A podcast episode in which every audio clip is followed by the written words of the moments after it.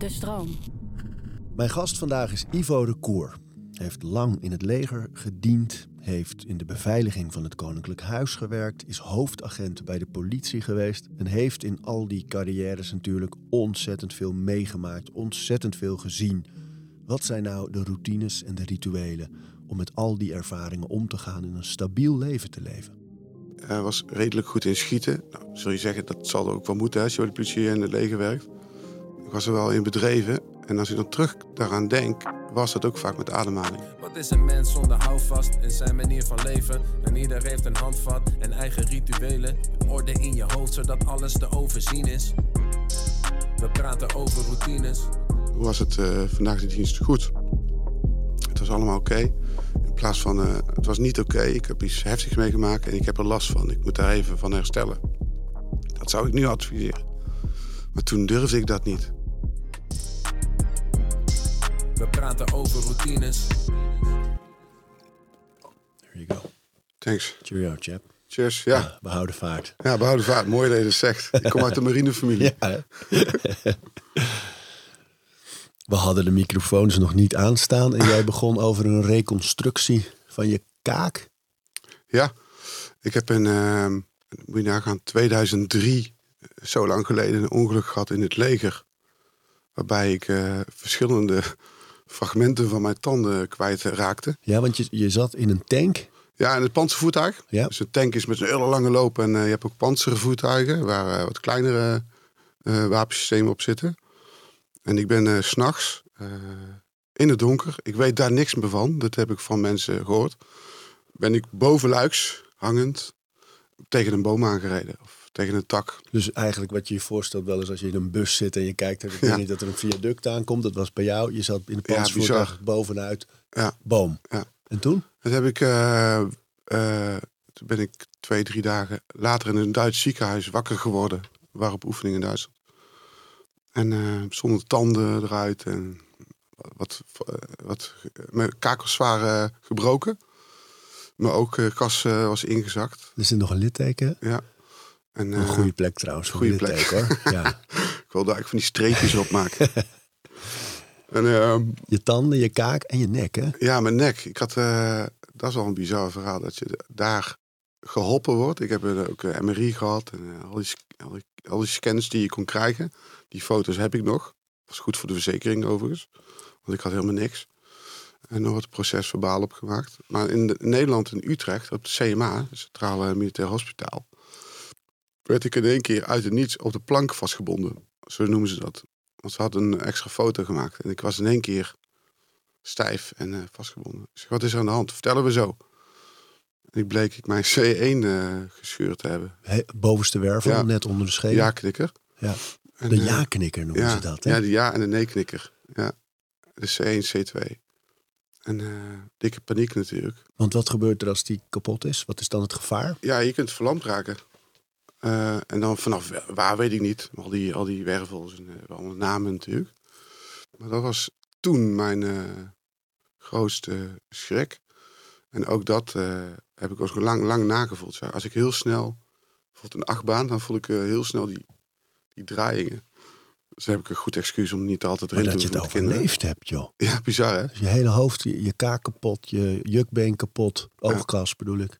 Ja. Die wervel daarachter. Ja. Drie dagen oud. Drie dagen oud, onder, onder een uh, glazen flesje met infuus. Iets zat daarin wat mij uh, stilhield en rustig hield. En flarde, weet je nog? Van, uh, oh, er kwam iemand langs.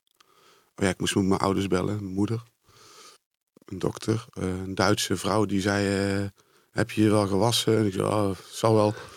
En ik lag op een kamer met oude mensen toen, dat weet ik ook nog wel. En heel, heel maf. Dat, dat, dat zijn die, die herinneringen van dat. Maar daarvoor weet ik niks meer. Zo, joh. Ja, en die kaak gaan ze nu uh, bekijken wat ze daar dan uh, aan kunnen herstellen. Want ik sta over, overdreven scheef. En dan vooral die tanden heb ik soms wel eens last van. Want bijt, je hebt zo'n bijt, ook met slapen. Ja, ja, ja. Heb jij nog veel, want je, dan, dit is nu één verhaal van een, van een ongeluk. Je hebt ja. Je mensen zien sterven. Je bent uh, vele maanden vanaf Sarajevo al uitgezonden geweest. Ja. Dus een beetje overal waar we gezeten hebben uh, als militair. Daarna als agent en hoofdagent in, in, in uitdagende wijken, laat ik het zo maar noemen. Ja. Ehm, veel dood, veel onheil, veel drama gezien. Ehm, inmiddels ben je coach met al die ervaringen. Help je juist anderen. Ja. Maar ehm, nu heb je het over slapen, hè, dat je s'nachts knarst. Ik kan me voorstellen, als je zo'n leven met zoveel... we gaan nog veel meer van je verhalen horen... maar eh, in je hoofd meetorst, slaap je dan moeilijk? Ik, ik stel me altijd voor, dat, weet je wat je ook in films ziet... Hè, mensen die veel dood gezien hebben... en een ongeluk, een drama... dat je wakker schrikt. Ja. Eh, nachtmerries, eh, beelden. Is, Ja. dat, is dat hoe het werkt? Ja, dat is wel stukken minder geworden. En dat is, dat is gek genoeg niet altijd het verschrikkelijkste eh, beeld wat je hebt onthouden van die tijd. Bij mij zijn het bijvoorbeeld, eh, eh, moet je zo zien, 13 jaar geleden in Afghanistan was het offensief, Taliban-offensief eh, aan de gang, zomeroffensief. En wij zaten net toevallig in die periode, laatste Nederlanders. En toen waren er heel veel Amerikanen overleden tijdens de acties. Dat is echt bizar. Die gaan gewoon vooruit en dan, ja, daar komen doden uit. Die moet ook een keer eh, teruggestuurd worden met vliegtuig. Dat noemen ze de ramp-ceremonie. Vliegtuig... eh, eh, Ja, zo die, ramp. die, die laadbak Ja. die een soort, ja, wat is het? Een, een soort een schuif of Ja. zo, en, waar ze oprijden. Ja, en daar werden die kisten dan en, en, en opgeladen, zeg maar, met voertuigen of met karretjes en weet ik wat. Soms niet één, maar dan drie of vier, zelfs een keer zes. En wij stonden altijd vooraan als Nederlandse eenheid. Precies naast die klep. En destijds was ik eh, onderofficier. En eh, goed voorbeeld doet volgen. En, en, en links of zo stond altijd zo'n regimental sergeant major. Een Amerikaanse uh, sergeant major. Maar echt zo'n filmische man. Die deed ook een ritueeltje voor het... Ik weet niet, iets deed hij. En dat heb ik onthouden. Plus die kisten. En daar heb ik soms mijn dromen van. Zal ik daar sta. En dan Dat voel die ik- kisten zo erop rijden ja, en dat en dan die mannen... Die, wind. Dan zie, dan zie je dat gebeuren. En dat is niet helemaal in detail, maar dat is gevoel, het is geluid. Dat is, dat is wel bizar. en dat ja. ritueeltje van die man was een ademritueel of zo? Of een- Ja, hij deed eh, een concentratieding. Dat heb ik eigenlijk al een tijdje overgenomen van hem. Dat vond ik wel interessant. Hij deed inademen heel diep. Zag het ook gebeuren. Door de dan neus? soort van oppeppen. Ja. En dan moest hij dat leiden, die ceremonie. Maar deed hij één keer of achter elkaar? Zo? Ja, volgens mij één, één, één keer of zo. Maar Dat weet ik niet meer. Want dit heb je die fire breath is dat. Hè? Die eh 30 ademhalingen door de neus, kort in en uit eigenlijk gewoon laten ontsnappen. Ja. Daar leek het wel op. Maar dat is een stressopwekker eigenlijk voor focus. Mhm. Maar dat kan zijn natuurlijk. Ja, ik, als ik, ik heb zelf veel gesport. Ook eh, vijf kampen in het leger. En dan deden we ook wel zo dat, dat, dat oppeppen. En ah, daar leek het op. Ja, ja, ja. Want, die, eh, want die Amerikanen doen ook veel block breathing. Die vier seconden in, vier Ja. seconden vast, Special vier seconden forces, uit, ja. vier seconden vast enzovoort. Om de hartslag weer een beetje juist een beetje stabiel te krijgen. Hè? Ja, ik vind het super interessant. Want dat, dat, dat kan je inderdaad aanzetten of kan je ook ontspannen. Ja, ja man. Die, die, daar heb ik wel eh, veel van mogen leren, van die ademhaling. Ehm, maar goed, soms eh, haalt dat mij uit mijn slaap, zeg maar, die, die beelden. En dat voel ik dan wel eh, de volgende dag, zeg maar. En, en heb je meer beelden nu nog in je hoofd van eh, de periode uit het leger of eh, politie? Dat is een goede vraag. Nou, weet je, de reden Ja. dat, dat ik het vraag is in je boek Politie Hart. En dan is er gespeeld met de T en de D bij Hart. Ehm, hoe handhaaf je jezelf onder druk is de, is de subtitel. Hè? Heftige incidenten en innerlijke strijd. Mhm. Ehm, vind ik die voorbeelden uit de politietijd, die komen op de een of andere manier dichterbij. Misschien ook wel omdat je denkt in het leger, ja, da- daar, daar sterven helaas mensen in, in, in oorlogen en gebieden. En dat is verschrikkelijk. Mhm. Maar het zit in een kader dat je begrijpt. En, en die burgerlijke doden, hè, de vrouw die geraakt wordt door een vrachtwagen, Ja. eh, criminele incidenten. Die lijken mij op je netvlies bijna moeilijker. Maar ik, dat is natuurlijk maar van een leek aan de zijkant geobserveerd. Nou, ik, ik vind het een goede observatie. Omdat ik dat ook, ook wel zo voel. Dat eh, het leger bijna een eh, automatisme is geweest. Van, nou ja, ik deed mijn nummer. We waren allemaal met een team. Een Band of Brothers eh, gevoel. Voorbeelden alom. Ehm, dat lijkt soms verder van je bedshow. En ik weet niet, precies hoe dat komt. En de politie sta je midden in de maatschappij. Dus, dus 24-7 ben je bezig met eh, verkeersovertreding, huiselijk geweld, een aanrijding, dodelijk eh, ongeval, eh, kind uit huis plaatsen. En dan gaat dat, dat fluctueert de hele dag. Welke van die dingen, als je ze zo noemt, vind je, welke sta je meest bij dat je denkt, ja, dat vond ik eigenlijk achteraf gezien echt heel moeilijk om te zien? Of heeft Ja. indruk gemaakt? Ja, ik vond het altijd moeilijk met kinderen, dat ze uit huis geplaatst werden.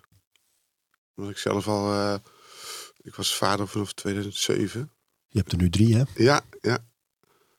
En eh, dat heeft me altijd wel aangegrepen. Ook eerder al op uitzendingen in Joegoslavië bijvoorbeeld, in de winter. Voorbeeld? Wat bedoel je, sorry? Voorbeeld van een situatie? Ehm, in, in Joegoslavië hadden we bijvoorbeeld eh, in de winterperiode kinderen die daar rondliepen op blote voetjes. Eh, met, een, met een houten geweertje. Eh, en wat me daar was ook wel bizar, was ik eigenlijk vergeten. Er kwam een jongen met een Rembo-vlag toen. Van Rembo 3. In 1997 was dat. En eh, dat was voor ons natuurlijk ook een bekende. En dan die komen die kinderen, die, die zijn dan een beetje smoezelig of vies. Die vragen om chocola. Die geeft ze wat dingetjes. En dan op een of andere manier blijft dat altijd hangen. En wat is dat, denk je? Ehm, ik denk dat je daar jezelf wel in kan herkennen. En ze zijn heel kwetsbaar natuurlijk, kinderen. In die omgevingen. En aan de andere kant heb ik ook gezien dat kinderen ook soms gelukkig kunnen zijn met een, een fietsband. Weet je wel? We zien het wel eens op televisie, maar zo gebeurt het in het echt. Of steentjes op de grond omhoog gooien. Dat soort spelletjes.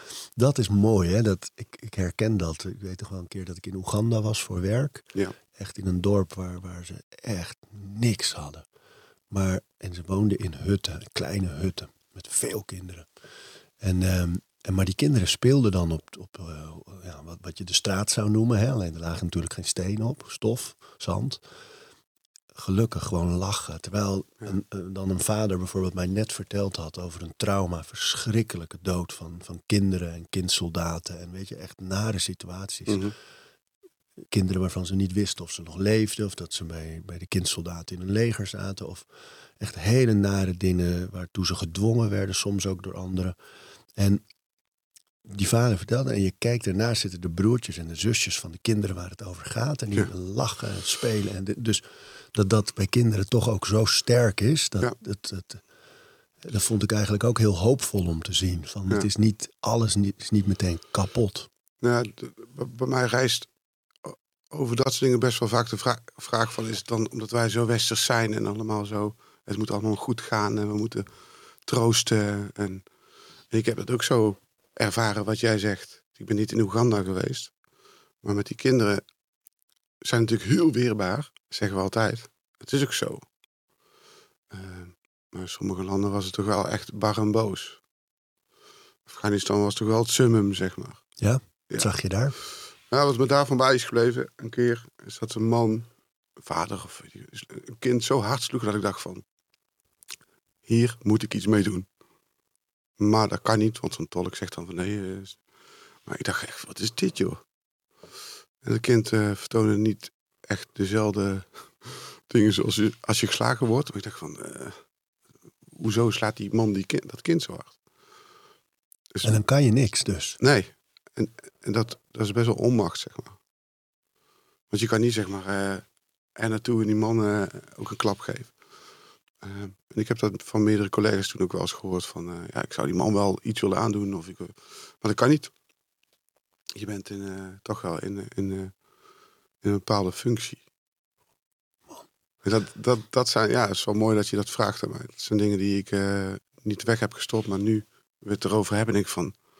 Ja, bizar. Ik vraag, vroeg me ook af, toen ik je boek las en in voorbereiding op ons gesprek, ehm, waar ik zelf wel eens bang voor ben, is dat van die nobele beroepen eh, in dienst en ehm, eigenlijk alle uniformberoepen, Mhm. hulpverlenend en beschermend en helpend, dat het, omdat ze zoveel onder druk staan, niet alleen met stress, maar soms ook gewoon met geweld tegen hulpverleners, dat ik heel vaak bang ben dat dat een zo aan populariteit gaat eh, verliezen dat er Ja. te weinig mensen zullen zijn die dat zulke beroepen willen uitoefenen. Zie Ja. je dat ook? Ja, ik zie dat ook. Maak je je zorgen? Ja, ik maak me wel zorgen. Wa- Wat was voor jou de reden om wel die beroepen in te gaan? Ja, Mijn uh, oom Herman staat in het boek helemaal vooraan. Maar die heeft altijd een soort van, voor mij een voorbeeldfunctie gehad. Als, als mijn, mijn, mijn oompje. Dat is meer een broer. En die heeft altijd een soort van no-nonsense gehad. Terwijl hij ook wat dingen heeft gezien in Golf 1, Golf 2 geloof ik. dat was één. En ik zat op, destijds op de middelbare detailhandelsschool en ik dacht van, wat moet ik toch met mijn leven? Maar ik had er nog niet zo over nagedacht, dus dienstplicht kwam voorbij. Oké, logisch gevolg. Wil ik dit? Vind ik stoer? Ja. Voetballen gaat toch niet lukken. Ik was de lichting die het net niet gehaald heeft. En ik ging uh, me aanmelden voor, uh, voor het leger. En dat was gewoon thuiskomen. Ja, waarom? Avontuur, mannenwereld, cultuur, schieten. Dat was het. Terwijl ik opkwam in de tijd van uh, Srebrenica. En de nasleep daarvan. En uh, mij geloof ik de eerste dag werd verteld... houd er rekening mee dat je snel op uitzending gaat. Ik dacht, ja, prima. En wat dat is, ja, dat is iets ongrijpbaars, zeg maar. Maar die romantiek, hè, die je uh, daarom schrijft... Die, die trekt dus mensen wel aan, meer nog naar het leger. Maar hoe is het bij politie? ja, toch merk ik, uh, naar aanleiding van het schrijven van mijn boek, dat ik heel veel aspiranten, hier uit de omgeving zelfs, die mij een mail sturen van ik wil je boek lezen, want dan wil ik weten wat, ik, wat mij te wachten staat. Nou is dat natuurlijk niet helemaal uh, de, het, het reële beeld. Er zitten wel heel veel feiten in. Ook mensen die nog niet bij de politie zitten. Laten we zeggen dat dat dan een paar procent is. Want daar gaat het om. Die, die, moeten, die moeten we hebben, zeg maar. En als ik dan kijk naar mijn eigen zoon van uh, 15, bijna 16. Nou, die, uh, zegt, uh, hoezo, ik ga niet voor iemand anders mijn leven wagen. Of ik ga... Dus die, die transformatie die is, er wel, is er wel gekomen, zeg maar. Maar wat is dat? Hè? Van, dat hoor je nu meer. En het is natuurlijk ook... De tijd is ook wel heel erg gericht op, op, op, op het zelf, hè? op het ik en op Ja. de eigen ontwikkeling. En dat waar bij politie en het leger eh, en die andere dienstverleningen omgaat, is natuurlijk die maatschappelijke betrokkenheid. Dat je eigenlijk een, een ander beschermt en een ander helpt. En het is heel erg op de ander gericht. Ja. Dat is iets heel moois natuurlijk. Alleen, Ja. ja. ja, als dat zo onder druk staat, waar gaat dat dan naartoe? Hè? Van, Ja, ik, ik vraag me dat ook wel een beetje af. Eh, maar voor jouzelf, van dat je, wat, wat was voor jou, na- je had die camaraderie, hè, de, de romantiek van het leger. Ja. Maar, maar politie, dat je dus na zo'n dienstperiode of zo'n legerperiode nog besluit van, en nou ga ik dat andere uniform ook nog aantrekken. Wat was het in jou dat je dacht, ik wil juist bij de politie? ja, toch dat, dat helpen. Mensen dus eh, er, ertoe doen voor anderen. Eh, niet alleen maar het uh, kindermogen borst vooruit gevoel. Maar eh, er kunnen zijn wanneer er nood is. Want je ligt natuurlijk heel veel vaardigheden bij de politie. Je stapt niet zomaar een brandend huis in als het moet. Of, eh, en die, dat soort vaardigheden die ik al bezat, dacht die kan ik toepassen in een politieman zijn. En dat weer doorgeven aan een volgende generatie, bij wijze van spreken. Ik denk dat die, die gedachte bij mij toen wel speelde. En ik had natuurlijk al eerder uh, als persoonsbeveiliger gewerkt bij de politie voor het Konin Koninklijk Huis. Ja, met de koningin. Ja. Staat ook mooi in het boek. Mijn eerste dienst met de koningin. ja, iets met het uh, stropdas. Uh, Die kon wel wat netter, toch? Ja, ik dacht van het zal wel meevallen. Vertel eens, hoe was dat verhaal? Je bent zeg helemaal tot de tanden toe bewapend. Uit een, kom je uit een opleiding. Uit, uh, uit de opleiding persoonsbeveiliging. En dan uh, zit je in de hoogste dreiging, dus zeg maar Team Wilders. En uh, toen was uh, Abu Talib ook net uit, de, net uit de beveiliging, volgens mij mijn tijd. En mijn eerste dienst was bij de koningin. En ik kom binnen s morgens vroeg met mijn tasje, boterhammetjes. En een collega zei, ja, komt helemaal goed. En lekker ontspannen, we gaan een leuke dienst rijden samen. voor jou de eerste keer, komt goed. Maar hij zei altijd, we je das goed. Dus ja, oké, zie ik voor de spiegel. Net leren knopen. We hebben natuurlijk net pak aan. En uiteindelijk moesten we voorrijden. Zo'n beetje procedures. Dan komt ze gewoon informeel naar buiten. En even een hand geven, want ik was nieuw. En dan even nog even de opmerking dat mijn das de volgende keer wel wat netter mocht. Dus ik zei, oké. En dan gaat zij er eerst in en mijn collega kijkt mij nog zo aan met een knipoog. Ik zei toch? Oké, shit. Eh, en dan is het even, even zo'n eh, zo'n eh, moment van, ik zal er volgende keer op letten. dat zijn er wel, dat, dat komt wel vaker terug in die carrière, dat je dat, ja, dat is gewoon een leuke, leuke anekdote toch? Dat je, Ja. Ja. ja, en ik vind het zo mooi, die bewuste keuzes. Dus omdat het zo over de ander gaat. Hè? En dat is zo'n. eh, dat is iets dat gewoon veel minder nu aanwezig is in Mm. onze samenleving. Dus dat mensen durven kiezen voor een leven voor de ander.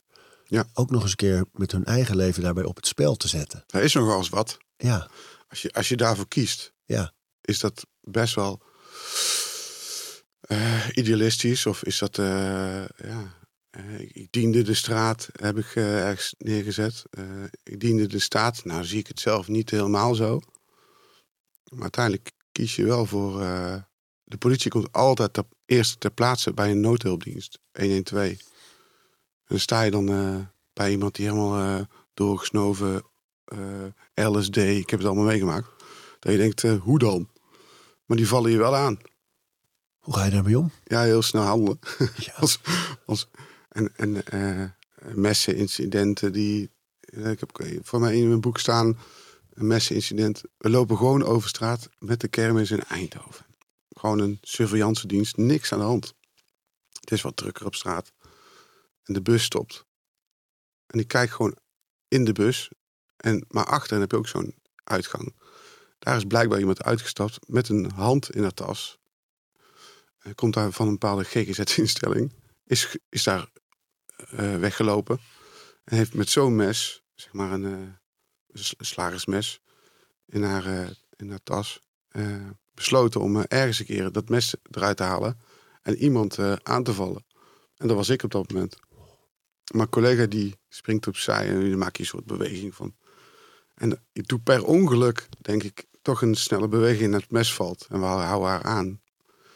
En wij dachten meteen, heeft zij niet in de bus gezeten? Ja, bizar hè? Ja. En dat ergste komt dan Ja, je nog. bedoelt, kan dat mes daar eruit halen en die hele bus om zeep Ja, en- steken. Ja, want mensen zijn gewoon eh, Niets vermoedend. onberekenbaar in een bepaalde staat van zijn. Ja. Want dat was zij. Bleek ook later instantie gebeld. En het eerste wat je dan hoort. Oh, wat vervelend. Ja, goed dat jullie haar gevonden hebben. Ja, dan moet je even tot tien tellen. En dan uiteindelijk draag je je over. En eh, uiteindelijk heeft zij zich maanden later van het leven beroofd met iets anders. Dus, dus, dus, dus een soort van tijdbom. En, eh, en in de auto zo gewelddadig, dat meisje. Meisje van eh 21. Man, ja, drugs. Ik weet ook nog wel dat wij een keer na een festival... ook een jongen, grote jongen, eh, droog gespierd. Echt een, Mm. weet je wel, echt een... Ehm, maar zo doorgesnoven en die sloeg met zijn vuisten zijn vriendin langs de rij lopende Oh. mensen. Dus die klap. En, ze, en zij bleef een beetje zo achteruit. Spaf, bam. En dan ging ze weer. En het was zo heftig. En wij waren met best wel wat grote jongens. Ja. Alleen er ging zoveel dreiging van die jongen uit. En er zat zoveel agressie in. Dat zodra iemand zei, hey, bam, kreeg hij er ook een. Ja. Dus we zijn een beetje zo eromheen met een hele grote groep gaan staan. En allemaal een beetje tegelijk om te proberen af te remmen. Te En toen kwam gelukkig ook de politie Ja. erbij. Maar je weet gewoon, als je de eerste bent die naar voren stapt, ga je eraan gewoon. Dat heb jij carrière lang. ja, best wel vaak, zeg maar. En ik heb wel altijd, ik, altijd mezelf getraind, zeg maar. En ik denk dat ook wel een deel van mijn eh vastlopende brein is geworden, zeg maar. Want ik heb me altijd ge- getraind om, ik ben er klaar voor. Ik ging boksen, ik ging MMA doen, ik ging eh, oefenen, eh, grappling, allemaal van die dingetjes. En dat, dat betaalde zich uit in het vak. Want je bent zo vaardig, dat, ik, zou dat nog steeds kunnen doen. En dan zag je wel eens eh, hilarisch je collega naast je. Denk ik, pak die arm nou vast, joh. Ja, maar zie ik nog die andere erbij. Eh, maar dat betaalde zich uit. Maar daardoor sta je wel altijd aan. En, en, en, maar, maar iemand die echt doorgesnoven is. De vraag is of dat. Of je die mensen echt aan kan. Alleen ik heb daar wel eh, heftige dingen mee meegemaakt. Echt, dat je echt, ook echt geweld moet gebruiken om iemand van je af te houden. En dat je denkt van deze stoot zou wel eens hard, te hard kunnen zijn. In de boeien zittend. eh, en dan helemaal uitflippend. Ja, en, maar dat lijkt me dus ook moeilijk. Dat je nu ook natuurlijk, nu alles wordt vastgelegd en dat er veel Ja. te doen is om politiegeweld, eh, buitensporig politiegeweld. Ehm, dat je in zo'n geval, je weet, ik, ik moet nu even hard slaan, want dit gaat mis. Ja. Het, het is een hele fijne lijn. Hè? Dus in Amerika zie je gewoon eh, ronduit racisme, discriminatie, geweld. Dat is gewoon criminaliteit. Ja. Maar ik kan me voorstellen dat er situaties zijn waarin je een soort fijne lijn bewandelt tussen dit gaat te ver Mhm. en dit moet nu gebeuren om veiligheid te creëren. Ja, ik, ik, ik heb me daar altijd eh, in begeven. In die lijn. Oh, stress, man. Stress. Stress hoog, zeg maar. Hoe kies je? Ehm, door ervaring ga je voelen. Eh daar heb je, krijg je echt een antenne voor. En, en dan kom ik toch terug op dat vaardige, vaardig zijn, zeg maar. Durven leunen op vaardigheden en ervaring. Ja, en dan gewoon, ja, dat, dat is het, zeg maar. Dus als je, ik noem even een situatie, je komt eerst eerste plaats, er is gewoon jeugd. Er is verder geen escalatie voorhanden. En je stapt de auto uit met een briesende blik. Of je stapt uit, hé jongens, hoe is het? Dat, dat, daar gaat het om vaak. En als je moet, dan moet je ook gewoon staan. En, en eh, ik heb niet heel, alle voorbeelden in het boek kunnen opnemen. Nee, Want eh, het boek is 155 pagina's, denk ja, ik. we hadden het zeg maar voor eh, drie boeken Ja, aan ja. voorbeelden. En ja, je neemt hem wel een beetje terug, merk ik op het gesprek. En dat is wel, dat is wel die, die lijn inderdaad die, je die iedereen als politie, man, vrouw ga- herkent. Zie jij, als jij beelden ziet, hè, zoals ze dan circuleren, ehm, zie jij meteen wat er misgaat? Ik, ik, ik probeer altijd wel, oké, ik ben niet bij geweest. Maar ik zie nu wel dat iemand eh, niet alert is. Of eh, hand in de zak. Of eh, van, haal die hand uit je zak. Hè, of te dichtbij. Zie je ook heel veel. Dan, voel je altijd er iets gaat, maar dan gaan ze nog dichterbij komen. En dat soort dingen zie je wel inderdaad. Zo, joh. En die stress, want dat is natuurlijk uiteindelijk ook waar je, je boek over gaat. Hoe hand je, handhaaf je jezelf onder druk? Mhm. Daar zit een mooie parallel naar de rest van onze levens. Hè? Van hoe, eh, als je leven zo onder druk staat en er is veel stress, eh, hoe ga je daarmee om? Mhm. Kun je iets zeggen over de rituelen? Want ik, ik vond bijvoorbeeld een hele mooie scène dat je dan in Afghanistan eh, ging hardlopen in Ja. de ochtend, heel vroeg, nog niet te warm was. Ja. La- langs die kisten trouwens van Amerikanen. Ja. De vlag op, half stok, de Engelse, de Amerikanen. Maar, eh, Alsof je in een film loopt. ja, maar de rituelen.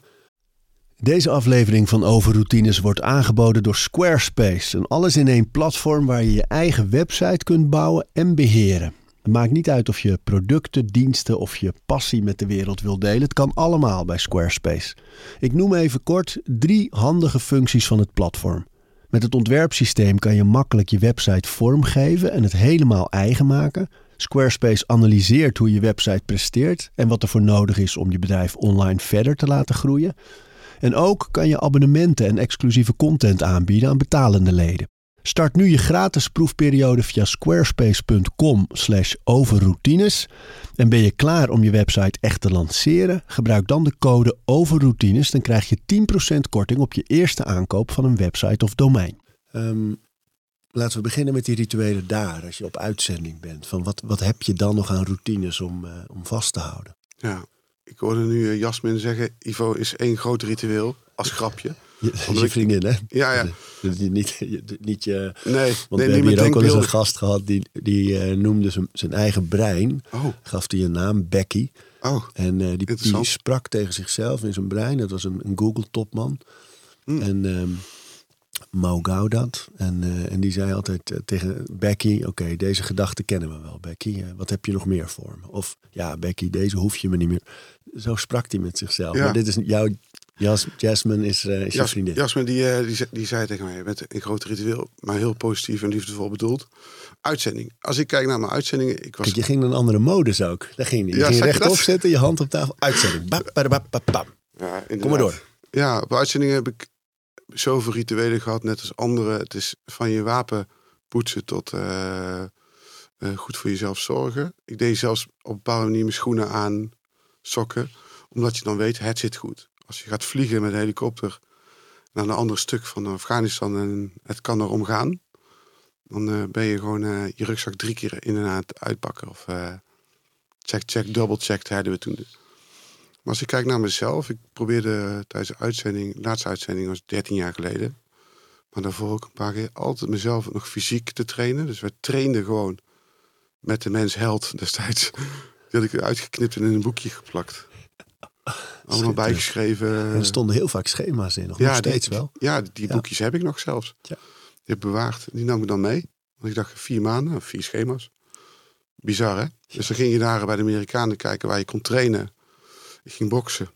Eh, nou, heel veel dingetjes aan jezelf. Altijd mijn bed opdekken. Altijd als ik opstond, meteen strak. Want dan is het ook weer een soort bank. Dat is netjes.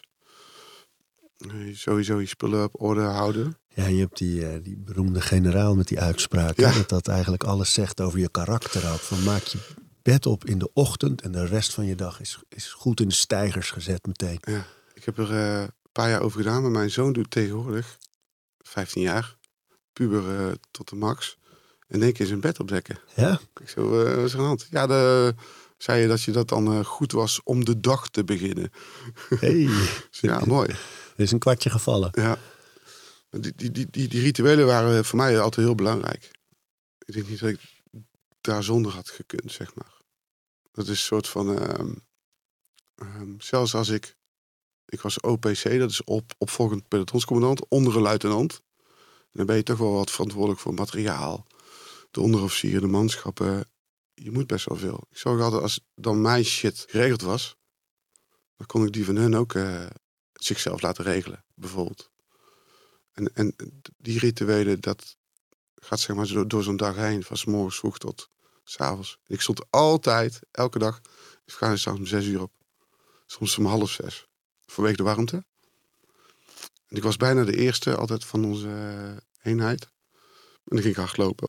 En, en dat komt ook wel een beetje doordat ik dat nu nog steeds heb, om er dan als eerste in de wereld te zijn. Alsof je dan, hier ben ik wereld, er is nog helemaal niemand, je bent alleen met je eigen gedachten. Toen had ik zo'n MP3 speler, geloof ik. Zo'n, of zo'n iPod, iPad, hoe heet het ding? Ja, iPod. Pot. Die had ik daar gekocht. En eh, met die muziek. eh, Wat draaide je? Ehm, Behalve U2 waarschijnlijk. ja, U2 sowieso. Staat ook voor in je Ja, boek, hè? bizar dat- Still haven't found what I'm looking Ja. for. Maar ik ben ook een, eh, eh, best wel een R&B fan. En dan heel breed. Ehm, ehm, en, en de muziek van Rocky. Al heel lang. Zijn trainingsmuziek. Survival of zo. Ja, Survivor. Survivor en, was dat. eh, Eye of the Tiger natuurlijk. Ja, er waren dan het- het Rocky 4 of zo was dat de bekendste CD toen. Die had ik toen op mijn iPod staan. Dus dat. Oh ja, dat is East versus West. Die Ja, Rocky 4. ja klopt. Ivan Ja. Drago. Die muziek die zweepte me op. Die hield mij zeg maar op de been. En als ik dan weer klaar was met muziek, dan eh, was ik er weer zeg maar. Dus dat is best wel een ritueel. In die tijd deed ik nog niet aan meditatie. Nu wel? Ja, heel veel. Wat doe je? Ehm, geleide meditaties vooral. Ik kan het tegenwoordig zelf. Dus dat is wel fijn. Met ademen. Ik heb natuurlijk eh, de Wim Hof methode ontdekt. Eh ruim vier jaar geleden of zo ben ik daarmee begonnen. Wim Hof methode en die geleide meditaties. Wat, wat gebruik je? Eh, beide. En ik, ik schrijf het ook eh, per week op wat ik doe. Maar welke, ik bedoel welke Oh. geleide meditaties? Ja, ik heb eh, van Michael Polacic de Meditation. Oh ja, ja, ja. Ja, Goed. Ja. Die, is, die is fijn. Maar ook Dr. Joe Dispenza. ja, En eh, dat is Champions League. ja, zo bizar. Ja. De cohort. Cohort. Ja, ja. ja, Ehm, het mooie met Michael Pilarczyk, denk ik, is in het Nederlands. Hè? Ja. Dat is fijn voor veel mensen Ja. eh, om mee te beginnen, omdat bijna al die begeleide meditaties eh, Engelstalig zijn. Ja. Al heb je nu ehm, Petit Bamboo, dat is een Belgische eh, meditatie-app. Hm. Met Vlaams dus. Ja. Heel veel verschillende keuzes in stemmen. Er zitten ook wat Nederlandse stemmen bij. Nog negen minuten zijn begeleide meditaties van Evi Hans. Evi Hans, ja, ja. In het Vlaams. Ja. Heel prettig om te luisteren. En allemaal negen minuten, de tijd van Ja. één snoes. ik heb toen die podcast eh, gehoord inderdaad. Ja. Oh ja, oké. Ja, ja. Ja. Even is fantastisch. Ehm, maar er zijn dus wel steeds meer Nederlandstaligen. Eh, Wouter de Jong eh, vertelde hier ook dat hij met een eigen app bezig is voor Nederlandstalige meditaties. Ja. Dus er, er komen dus rituals, heeft ze ehm, steeds meer. En, ehm, maar ja, Joe Dispenza is wel smullen hoor. Als je, Ik vind het een hele fijne... En toegankelijk toch. Terwijl het wel echt Champions League is qua naam, qua Ja. autoriteit. En misschien ook wel qua techniek. Maar het is wel heel toegankelijk gebracht. Hè? Ja, want ik, een paar jaar geleden begon ik filmpjes van Tony Robbins eh, te kijken. Van, eh, hoe doet hij dat dan? En eh, niet dat ik hem wil kopiëren. En daaruit kwamen al die namen. Ja. ja, hij is heel erg. En, hij vliegt ook wel eens weer. Hof in. Hicks, de meditatie van Hicks. Ja, niet. Ehm, ik kan even niet op de naam komen. Maar, maar die- in die lijn, zeg maar, fluctueert een beetje mijn eh, meditatiemomenten in die week. En ik heb ze op YouTube eh, eh, in een bibliotheekje gezet. En wanneer doe je het? Ja, dat is, dat is verschillend. Alleen ik probeer altijd in de ochtend ademhaling te doen. Standaard. Toen op uitzending wat minder, maar nu heb ik dat echt nodig. Dus dat moment 's morgens vroeg vroeg. Eh, dat is mijn moment. Ik heb tegenwoordig ook een regenton in de tuin voor het koude, koude dippen. Ja, ja, fantastisch. Ja, dat is echt. eh, iedereen verklaart me voor gek, maar dat vind ik alleen maar leuk. ja. jij liever als ik. Nee, dat klopt. Nou ja, dat is grappig hè, dat dat nog steeds, terwijl echt... Ik zat van de week in een vriendengroep eh, te lunchen. En toen hadden we het daarover. Dus dat Wim Hof heeft natuurlijk lange tijd is die voor gek verklaard. Echt. Ik heb zelf nog wel eens geïnterviewd op de radio 2009. Dat ik echt aan de luisteraarsreacties merkte. The Iceman, ha ha ha ha ha. Ja. En als je dan nu ziet wat een autoriteit en dat alles wetenschappelijk Ja. onderzocht en bewezen is. Ja. Fantastisch wat daar gebeurd is. Maar dat er ook toch nog om die ijsbaden, die koude training. Er is een hele grote groep die ermee bezig is. Wij constateerden in die vriendengroep dat we eigenlijk niemand meer kennen die het niet een keer geprobeerd heeft. Maar als je gewoon kijkt naar de rest van het land, dan zijn er nog steeds heel veel mensen die zeggen: Je bent niet goed bij je hoofd. Ja. Geef, mij mijn, geef mij mijn dekbed maar lekker warm. Ja, inderdaad. Dat, ja, dat- in het- voor alles is iets te, te zeggen. Ehm, maar ik ben wel heel blij dat ik het ben gaan doen. Ja, wat merk je? Kijk, wetenschappelijk eh, is het geconstateerd. En door al die universiteiten dat het eh, werkt om eh, vaker koud weer training te doen, noem ik het even. Ik ben ooit in zo'n ijswak gegooid in Noorwegen. Oh ja, dat is de, hoort bij de training Ja, van de commando's. Toen waren we daar helemaal niet mee bezig. De mariniers doen het, mariniers, commando's. ja. Best wel veel eenheden. Daar ben je er helemaal niet mee bezig. Zelfs die Noren zeiden toen van het is veel te koud, min 30. Dus ik weet niet wat jullie gaan doen. En dat we nu eh, het geïntegreerd hebben, het brengt mij gewoon verfrissing. Dat, dat uit de comfortzone moment. Dat je even een schrikmoment hebt. Dus dat die mind even denkt, wauw. Dat gevoel. Alsof je in, in de achtbaan zit. En dat dan een paar keer per week. Ja, fantastisch. Ja, Je hebt nu die eh dokter Susanna Soberg, eh, een Deense onderzoeker, denk ik. Die heeft echt de afgelopen jaren ontzettend veel onderzoek gedaan naar koude training en Ja. warmte training, sauna. Maar die heeft bij koude training geconstateerd eh, dat je dat 11 minuten per week, eh, dat, dat, dat dan de, de wetenschappelijke voordelen het, het groot zijn. Hè? Dat is de- eigenlijk de ideale tijd. Ja. En dan afgebroken in drie tot vier dagen. Dus zo rond de twee minuten, soms is drie eh, per sessie in de kou. En dat de meeste wetenschappelijke voordelen al beginnen te spelen vanaf 30 seconden dippen. ja Dus mooi. dat is echt heel snel. En, en ook dat de meeste eh, voordelen al eh, gelden bij ehm, vijf, vanaf 15 graden. Dus kouder dan 15 graden is al koud genoeg. Mhm. Terwijl dat is nou, zo'n beetje al het natuurwater, elke douche. Ja, Dus dat is echt al heel makkelijk eigenlijk. Zit je daar met de voordelen ja. voor je bloedsomloop, voor je, je hartslag, voor je weerstand, voor je huid. Mhm. eh, serotonine, dopamine. Ja. Heerlijk. Ja, nee, dit is echt... eh, Ja, maar ja, ik zie jouw eh, ja, enthousiasme ook en, die- en ik deel dat omdat ik ook gewoon voel als je het doet. Al is het alleen maar die koude douche. Ik ga graag naar de sauna. Dan doe ik het al heel lang. Alleen nu is het echt met een reden. Maar nu een paar keer per week. Ik voel het gewoon in mijn systeem. Sauna heeft ze dus ook onderzocht. En dat Ja. is dan 58 minuten. Ook weer verdeeld over meerdere Mooi. sessies. Ja. En eh, ja, het is heerlijk als je de, boeken. Ze heeft nu net een boek over winterzwemmen gemaakt. Gaat helemaal over de koude training. Ja, Maar haar mede- eh, we- wetenschappelijke publicaties gaan dus ook over sauna. Er staan al die protocollen er ook in. Van Ja. hoe lang moet je er per keer in zitten? Wat doe je als je eh, afkoelt tussendoor? Hoe lang moet dat zijn? Ja. Dat, smullen. oh man, Ja, heerlijk. ik, ik Ja. had recent heb ik die eh, documentaire gezien van Chris, hoe heet die? Hemsworth. Ja. Ja. Limitless. Ja. Ja. Bizar. Ja, de Netflix documentaire waarin die elke aflevering een fenomeen eh, onderzoekt dat te maken heeft met longevity, langer leven. Ja. Gaat bijvoorbeeld een hele aflevering over stress en dan gaat hij hoogtevrees onderzoeken, koude training. Ook die oefeningen dat hij zo in dat zwembad met gebonden handen. Ja, Ja, dat heb, ik, dat heb ik zelf moeten doen. ja vertel eens. Wij hebben, dat is alweer leuk van dat soort eh, ehm, series. Ik kijk trouwens naar een serie, gewoon naar een serie. En dan ga ik niet analyseren. Alleen, ik ben aan het sponsen. Maar toen dan met die dingen, oh, denk ik, oh. Er werd een sleuteltje in het water gegooid. De oefening. Ik ga niet helemaal eh, verklappen, want er zijn mensen die het ooit nog moeten doen. Maar het komt erop neer dat je een eh, blinddoek omkrijgt of een bril. En je handen worden op de rug gebonden. En dan eh, je kunt ervoor kiezen om naar beneden te gaan, naar boven te gaan. Met tweeën. En één oefening is dan bijvoorbeeld er wordt een sleuteltje in het water gegooid. En iemand anders moet hem dan opduiken. Maar die weet niet waar die ligt. Tot die tijd moet jij maar water trappelen. Om dat stressniveau te krijgen. En eh, vanaf 10 meter volgens mij eh, naar beneden springen. Met de handboeien aan en, en een bril op.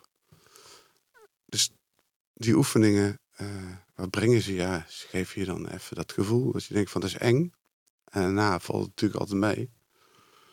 Overigens val je best hard hoor, naar beneden van 10 meter. Zijn er wel eens eh, jongens of meisjes eh, bij zo'n opleiding, bij zo'n test, die dat dan ook gewoon niet doen? Ja, die heb ik wel meegemaakt, ja. En dan? Wa- ehm, Gaan ze dan weg? Zijn ze dan niet toege- toegelaten?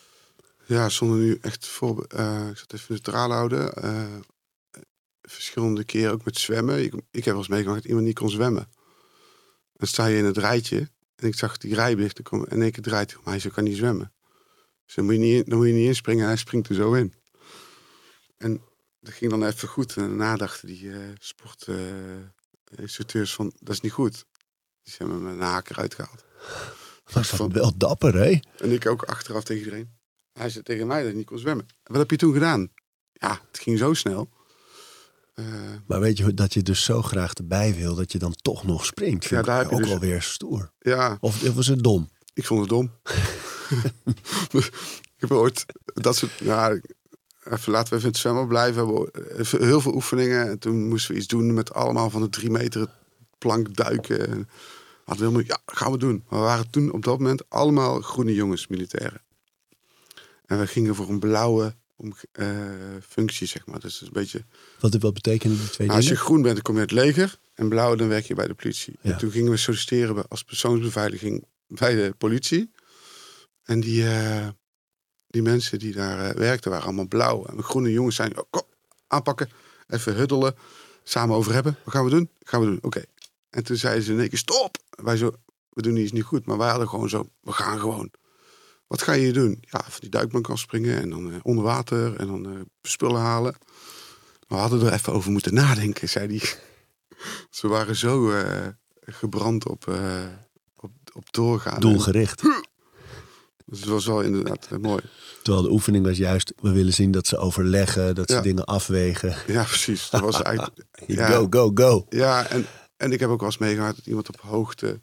en zelf ook wel eens een keer heel hoog... dat ik dacht van, eh, dit is even eng. Bij het eerste keer weigeren word je niet zomaar weggestuurd. Alleen als je in een, in een intest zit of een test... dan kijken ze wel wat je capaciteiten zijn. En als je dan dat niet durft, ja, dan gaan ze met je in gesprek. En hoe dat dan precies daarna gaat, is voor iedereen anders. Alleen het is wel interessant. Iedereen is natuurlijk gewoon mens.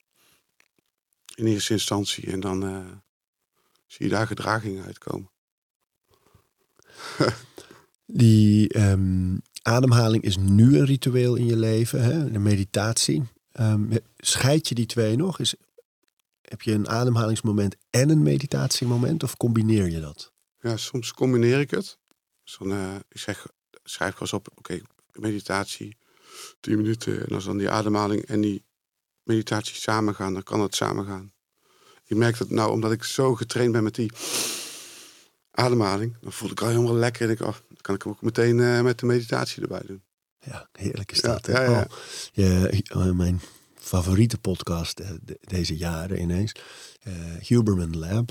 ehm, van de Dr. Andrew Huberman van eh, Stanford. Ehm, die heeft nu net, de week dat jij en ik hier zitten om dit op te nemen, heeft hij een aflevering online gezet over ademhaling ook Mooi. weer. Dat is niet zijn eerste, maar wel. En daar zit de techniek die hij zelf in zijn lab op Stanford uitvoerig onderzocht heeft. En ehm, het is een hele mooie, als je echt zo diep als je kan inademt door je neus.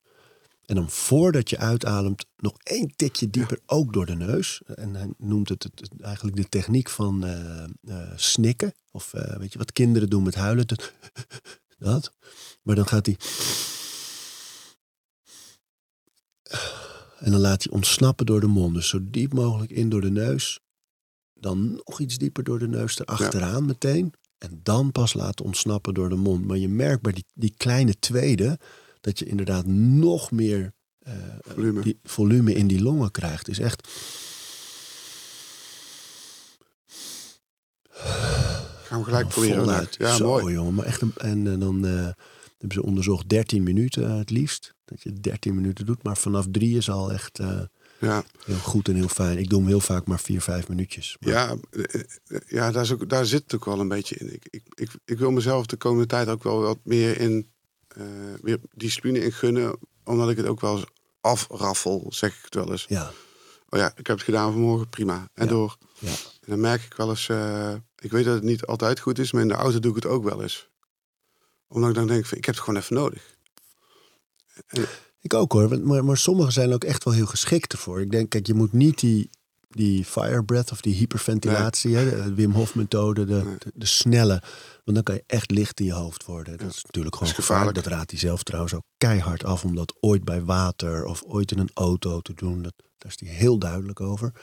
Maar sommigen, zoals die block breathing waar we het net over hadden, die kunnen heel goed. eh, en, en, en ja, die, die we nu net deden, denk ik eerlijk gezegd ook wel. Dat Ja. De meeste dingen kunnen best, best wel ook in een auto. Of eh, die helpen je met focus en, en kalmte.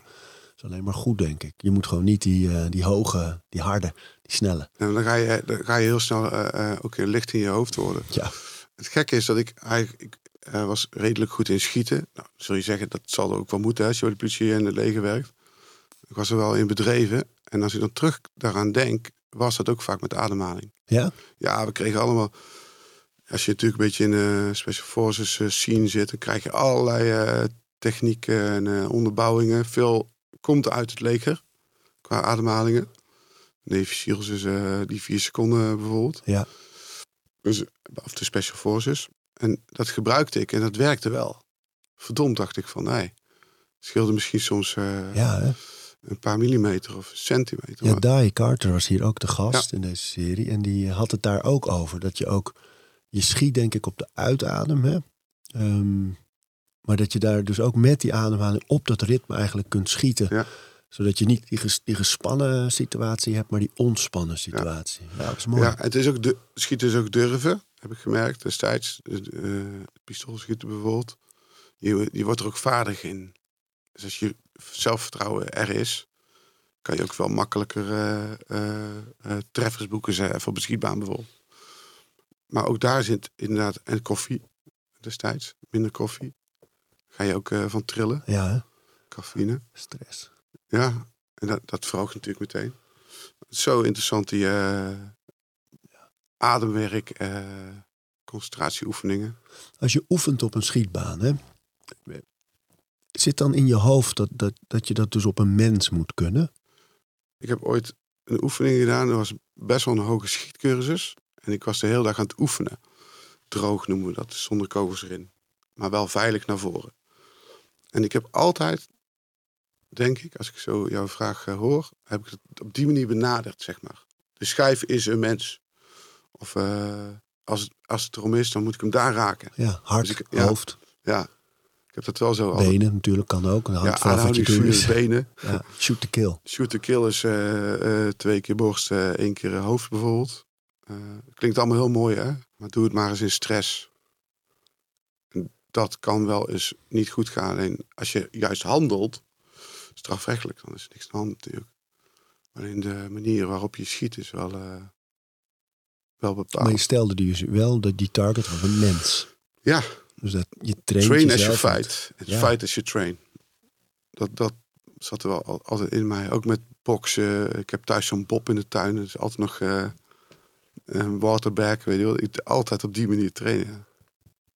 Ik, ik denk dat dat wel moet. Als je dat eh, altijd maar een beetje spielerij vindt, zeg maar, in dat vak. Ah, een schijfje, een dingetje. Nee, dat, dat, dat, die mindset moet je wel hebben. Ben je wel eens in de situatie gekomen dat je een mens moest schieten? Ja, ik heb, ehm, dat heb ik omschreven. Ik was helemaal klaar. Ik, ik liep naar voren, eh, dus even één moment. Ik stond er klaar voor, om het hoekje. De man zou er nog staan. Hij stond er ook nog. En echt, misschien heeft een milliseconde, een seconde verschil en hij rent weg. En ik besluit om niet te schieten. Dus je bent er helemaal klaar voor. Je hebt je vuurwapen. Ik heb me vaak een paar keer mijn vuurwapen moeten trekken, maar dat was een kenmerk. Vuurwapen helemaal klaar. Je ligt helemaal in de lijn. Ik denk, nou, jij bent voor mij, eh, vriend. Want hij had ook al geschoten. En eh, dan rent hij weg. En dat gevoel is wel heel vreemd. dan denk je, shit. En nu? Ik was er helemaal klaar voor. En dan moet je afschakelen. Dan berg je hem op en dan ga je even helemaal... Want je wil niet een rennend persoon schieten. Nou, het was een, een hoekje waarbij er mensen konden staan. Dus ik overwoog om niet te schoten, schieten vanuit eh, veiligheid. En hij had wel op jou geschoten. Hij had binnen in een café geschoten. Ja. En, en eh, op het moment dat ik aankwam, draaide hij zich om. En was het wapen niet zichtbaar voor mij. We wisten wel dat hij een wapen had. Een soort schaduw. En toen rende hij weg. Dat ging allemaal zo snel op dat moment. Ja, maar jouw afwegingen zijn in dat moment dus wel geweest. Ik zie geen wapen, dus het is geen vuurgevecht. Ja. Dus de- dat is al één beslissing. Ja, Hij rent weg en daar kunnen misschien mensen staan, dus ik schiet niet. Terwijl als je kijkt in, in, in- op video's of in film of wat dan, is het schieten is secondenwerk. Ja, secondenwerk. Pakken, bam, bam. Daar word je wel heel erg goed in getraind hoor. Zoveel gedachten gaan er dus door je hoofd voordat je die trekker 100 omhaalt. procent. 100 procent. Een vuurwapentrek is, is het allerlaatste middel. Tenzij je bij een speciale eenheid zit. Dan is bijvoorbeeld, bijvoorbeeld de, de, de, de, de Apple Store in Amsterdam. Ja, Dat voorbeeld was gewoon legitiem om die man daar eh, aan te rijden. Die hebben toestemming. ja, even de, voor wie dat even niet, niet, niet herinnert. Er was een gijzeling in de Apple Store. Een man met een, met een, met een eh, kogelwerend vest en een eh, machinegeweer in de hand. Gijzelaars Ja. had hij. Ehm, die stond daar. En uiteindelijk, toen hij de winkel uit wilde rennen, na urenlange bezetting, hebben ze hem zo hard aangereden dat hij te Ja. plek eh Ja, de gijs, gijzelne, eh, gijzelnemer die, die rende weg en hij rende erachteraan. En toen besloot ze om hem eh, aan te rijden. Dat was het, ja. ja, Ja. ja. In Ja. plaats van te schieten, dan eh, met Is een. Is ja. de auto ook een wapen? ja, en veiliger voor de omgeving in dit 100 geval. Ja, Op het Leidseplein in Amsterdam. wat Ja. een beslissing. Zo joh. En wel heftig natuurlijk. Ja. Man. Ehm, uiteindelijk, het woord PTSS eh, komt ook veel in je boek voor. Ja. Ehm, heeft, hebben al die ervaringen, en je, je schetst er nu een paar, er staan er nog veel meer in je boek. En ik heb je ook in andere interviews ook wel voorbeelden horen noemen. Ehm, dat doet natuurlijk iets met je. Kun je vertellen over de rituelen van het omgaan met al die dingen in je hoofd? Van hoe, hoe word je stabiel als je het gevoel hebt dat je zoveel meetorst? Ja. Even een fase is zeg maar dat je het niet herkende. Dan ga je zeg maar als een soort van eh stormbram door het leven. Door. Er, er is niks. Het gaat wel. Ik heb ook wel last gehad, want ik man was. En mannen moeten heel veel fixen. En ik moest staan. En eh, kinderen. Ik ben een sterke vent. Ik kan alles aan. Eh, en dan komt er het, het moment na die innerlijke strijd. Dat je zegt, nou, ik kan niet meer. Ik ben hulp gaan zoeken. En dat is de innerlijke strijd. Dat je durft te zeggen, ik kan dit niet. Ja, ik denk dat dat, dat, dat altijd heeft gezegd. eh, hoe was het eh, vandaag de dienst? Goed. Het was allemaal oké. In plaats van, eh, het was niet oké. Ik heb iets heftigs meegemaakt en ik heb er last van. Ik moet daar even van herstellen. Dat zou ik nu adviseren. Maar toen durfde ik dat niet. Ego zat in de weg, trots. Dus die rituelen van, van, van toen waren behoudend. Hè? Ego en niemand mag zien dat ik kwetsbaar ben. En nu zou ik dat zeggen, hoe ik daarmee omga, eh, door soms extra rust te nemen per dag. Als het kan, even een half uur afschakelen met een meditatie, maar even er- eruit, zeg maar. Eh, ik schrijf heel veel, ik teken. Ja? Ja, Wat teken je? ja eh, portretten tot eh Spider-Man of, of Ja, is maar, ik ben heel creatief. Wat leuk. Ja, Ja. Nee. ja nee, maar mooi. Ja. Ja, ik, ik ehm, is wel grappig, want mijn oom die daarin zat, in, die kon nog meer beter tegen. En mijn vader is, dat is gewoon een kunstenaar. Ze hebben wel iets meegekregen. Maar ik dacht eerst nooit dat dat mij zou helpen in mijn. Hoe helpt dat? ehm, het zet je helemaal uit. Omdat je zeg maar met de lijntjes bezig bent. Hey shit, die neus is niet goed. eh, Overnieuw.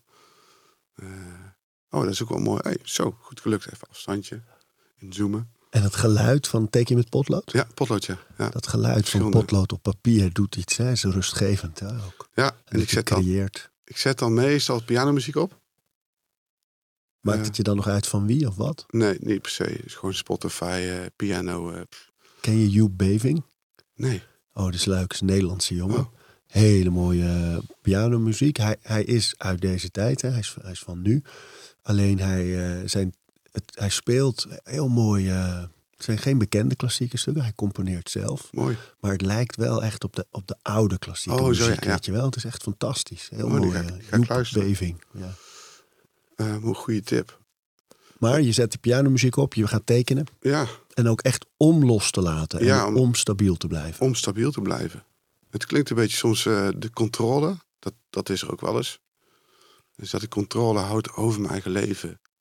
Want ik, ik val wel eens terug. Of ik ben wel eens gewoon een beetje eh, in mezelf. Ja, en dan? Ja, dan, dan trek ik me terug. Dan, eh, zeg- Sombere? ja, heb ik ook wel. Ja. Ja. Ik vind het moeilijk om te vertellen. Ja? Ja, Waarom? Dat- Dat, dat, dat vind ik het moeilijkste, zeg maar, van het hele stuk. Om te vertellen dat je soms somber bent. Ik heb gewoon officieel de diagnose dat ik soms somber ben. Depressiviteit is, is aanwezig. Maar ik wil het niet aan toegeven. Het zijn twee verschillende dingen, denk ik. Maar dus door de, door de creativiteit erin te houden, muziek, eh, schrijven, eh, zit ik soms wel in die somberheid, maar toch na een paar uur of een dag soms, ben ik weer uit. Het is belangrijk om toe te laten ook. Hè? Ja, En Ja. te, te zien en te laten zijn. Ja, ja dat, heb ik, dat ben ik aan het leren. Dus ik denk dat ik pas vier jaar echt onderweg ben. Om, eh, om hier zeg maar mee aan de slag te gaan. Om ook eh, eh, het boek geschreven te hebben en erover te vertellen. En je werk als coach, hè? van je helpt ook anderen. Ja. Ehm, en dat gaat heel erg over vragen naar de kern. Het gaat in jouw werk heel erg over de juiste vragen blijven stellen. Mhm. Kun je daar een voorbeeld van geven hoe dat werkt? Stel, ik, ik klop bij jou aan en ik, en ik zeg, ik zit, ik zit vast. Ik, eh, het lukt me thuis niet goed om over dingen te praten, maar ik merk dat ik veel meetorst. Het houdt me tegen. Stel eh, dat ik met zo'n verhaal bij jou aanklop en dan... Ja. Bij iedereen persoonlijk eh, hoe we zijn intake doen. Ik, doe, ik ga altijd gewoon in gesprek. Ik stel gewoon de vragen: wat houd je tegen? Wat heb je nodig? Wat heb je al gedaan? Allemaal wat, wie, waar, al die vragen. eh, zonder in te vullen.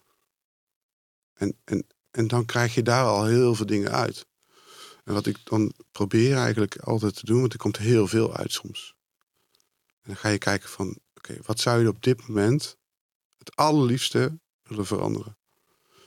En die haal je dan eruit. En daar kunnen we dan weer een klein stukje van maken. En die stapjes zijn heel belangrijk. Dus ik probeer in de coaching niet... eh, ik voel dat ik weer verander. Ik, eh, ik probeer in de coaching niet per se te zeggen... dat gaat bij die persoon die kant op. Want dat is heel snel. Hè? Ja, die komt uit het leger. Oh, je hebt ook veel meegemaakt. Want die vertelt hele andere dingen als eh, eh, een andere persoon. Dus probeer altijd in die vraag te blijven. En, en de mensen te laten vertellen. En, en dan eh, maak je wel het onderscheid voor die persoon. Voelt zich gehoord, gezien. Dat is echt heel vaak aan de orde. En daaruit maken we dan een, een sessieplan. Of nou minimaal, minimaal eh, zes of tot tien. Om daar eh, een begin in te maken. We hadden het net heel even, of ik noemde U2, van waar je dan zoal naar luistert. Hè? Ja. En in, in het begin staat ook, I still haven't found what I'm looking for. Daar eindigt het ook weer mee, een beetje. Ja. Maar, maar als, als je die vraag gewoon aan jezelf stelt, hè, heb, jij, heb jij nou het gevoel dat je een fijne koers hebt? Of heb je still not found what you're looking for? Ik, ik kan wel stellen dat ik nou op koers ben. Eh, we Wat nooit zoek je eigenlijk? Ja, dat is een goede vraag. Ik, ik zoek eigenlijk gewoon geluk, rust, eh, de liefde. Niet alleen in een relatie, maar ook gewoon in contact met mensen. Ehm, dat zeg je nu en een paar jaar geleden zou ik dat niet zo gezegd hebben. Dus ik ben op koers, want ik word rustiger en ik heb meer liefde en ik kan het meer geven. Ik ben eh, gelukkiger. Uh, maar dat I still haven't found what I'm looking for is toch wel de, de levensvraag of zo voor mij. Dat, dat circuleert wel in mijn systeem. Ik denk ook dat het het mooiste is. Ehm, je hebt van Shakespeare ergens uit een van de plays. The journey is the thing. Hè? Dus het gaat juist om de reis. Dus als je uiteindelijk bij die eindbestemming, ja, dat is eigenlijk bijna jammer. Ja. En dan heb je van uh, Rutger Kopland een dichtregel. Uh, geef mij maar een vraag en geen antwoord. Dat vind ik ook een mooie die daarop lijkt. Vraag en antwoord, ja. Zeker. En je hebt uh, van T.S. Eliot, die heb ik op mijn arm getatoeëerd. Dat is een quote die gaat over dat je in het leven altijd moet blijven zoeken en blijven reizen. En dat je op het moment dat je terugkomt op de plek waar je ooit begon, dat het lijkt alsof je er voor het eerst bent. Ja. Omdat je weer zoveel nieuwe dingen hebt meegemaakt, dat je anders kijkt naar iets. Dat vind ik ook een heel mooi. Die lijken allemaal op die zin Ja, van YouTube. Dat, van, dat, dat, is, dat is allemaal de dingen. Ik heb zelf ook hier Be Here Now. Ben hier nu. Dat was ook een. eh, getatoeëerd ook. ja, getatoeëerd. Eh, van Sand and Blood van Spartacus, die, eh, die serie toen. Be. Here Now. Die sloeg weer terug op mijn oom. Die zei altijd: eh Zo, raak me nou. Raak Ja, me nu. ja, ja. Waarom? Ehm, weet niet. Oom? Het resoneert, ja. Ja, dat is bizar. Omdat dat be here now, daar gaat het om. Je moet gewoon nu hier zijn. Natuurlijk zijn we, ben ik op zoek en zijn we op zoek naar eh, de mooie dingen van het leven. Hoe het er allemaal uit gaat zien en wat je nog allemaal kan bereiken. Natuurlijk ben ik daarmee bezig, ook nu. En soms mag je gewoon hier zijn. En dan kan ik YouTube wel draaien en dat is wel fijn. Om dan eventjes gewoon even erin te zitten in dat moment. En waarom zo? Is het, is het die oom die zo de emotie ineens ontketent nu? Heel gemeen dit. Ehm, ah, hij heeft gewoon heel veel voor mij betekend. Ik denk dat hij eh, eh, eh, ook wel het voorbeeld is van iemand die niet opgeeft.